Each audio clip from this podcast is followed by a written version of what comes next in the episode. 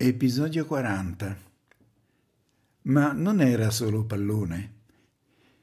Un ritratto di Bixio, il giocatore di calcio più talentuoso che Grottaferrata abbia avuto e allo stesso tempo maestro di vita.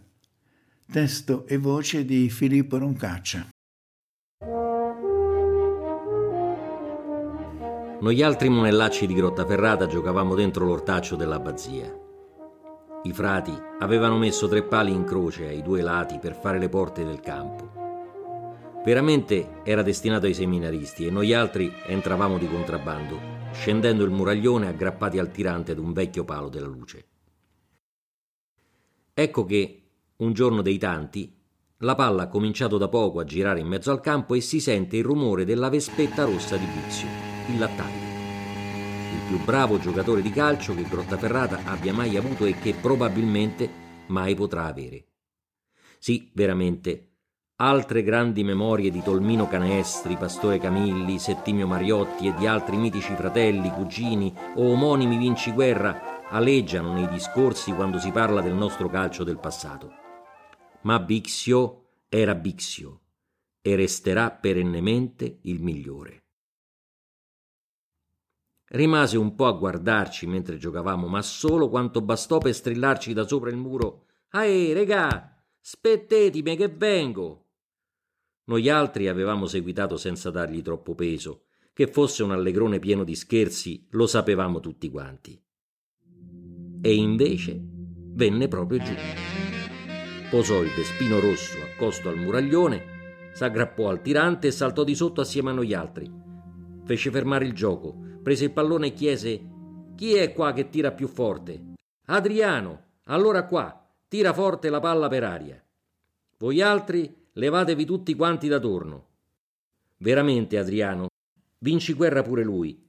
Aveva un tiro potentissimo. La palla, calciata da terra, avrà fatto oltre una decina di metri in verticale e Bixio se la guardava scendere facendo tutte mossettine con la parlanzetta bianca che dava pure qualche svolazzo. La palla scendeva giù forte e lui studiava il punto preciso dove avrebbe toccato terra.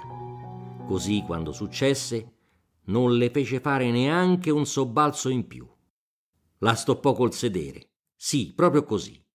Calcolò bene la traiettoria, ci fece un salto sopra e stoppò la palla col sedere.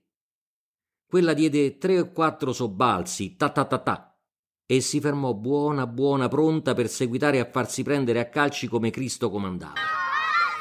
Noi altri, ragazzinetti di nove o dieci anni, strillavamo come se avessimo visto segnare un gol da Gigi Riva.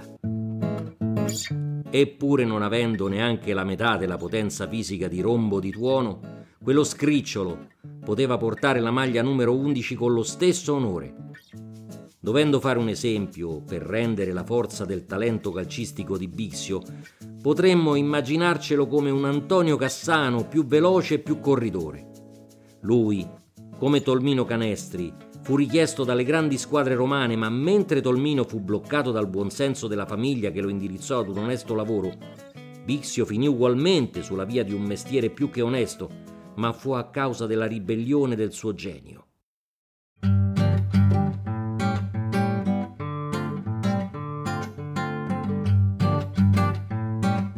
Tra i tanti aneddoti della vita calcistica di Bixio potremmo ricordare il confronto che ebbe sulla fascia con un terzino che aveva giocato in Serie A e che chiudeva la carriera con una squadra romana delle categorie inferiori.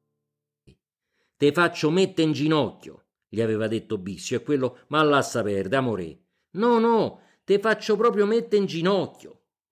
Non dobbiamo perdere troppo tempo a rammentare che nel calcio di allora le marcature erano fisse e molto delle sorti di una partita si risolveva nel duello singolo uno contro uno. Così Bixio, a un certo punto, prese la palla sulla fascia sua e ci si mise a giocherellare davanti a questo grande e forte terzino. Tre o quattro mosse di fila con la palla messa a terra come sapeva fare lui, poi una finta di corpo e l'arcinio marcatore giù in ginocchio. La storia, o a questo punto la leggenda, Dice che quando l'avversario si rimise in piedi, Bixio dovette correre più del solito per arrivare in porta e segnare perché lo stesso terzino lo rincorreva con intenzioni poco calcistiche.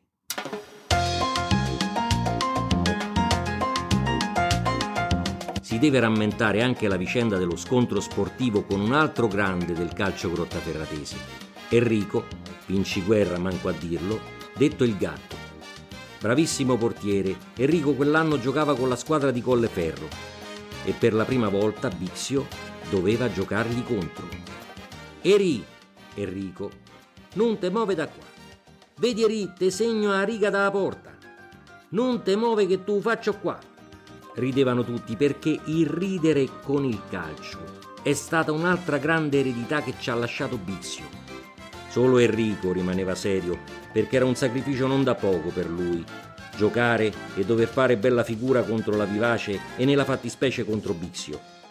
La partita comincia e sempre a quel certo punto fatidico Bixio prende la palla, scatta in mezzo al campo, dribbla un paio di avversari, si presenta davanti alla porta difesa da Enrico, gli fa una finta, tira e la palla se ne va ballonzolando dentro la porta e passa proprio sul segno che aveva fatto Bixio. Così si perse un bel po' di tempo prima di riprendere il gioco, perché appena segnato il gol, Bixio, che lo sapeva, aveva cominciato a scappare con Enrico che gli correva appresso per tutto il campo.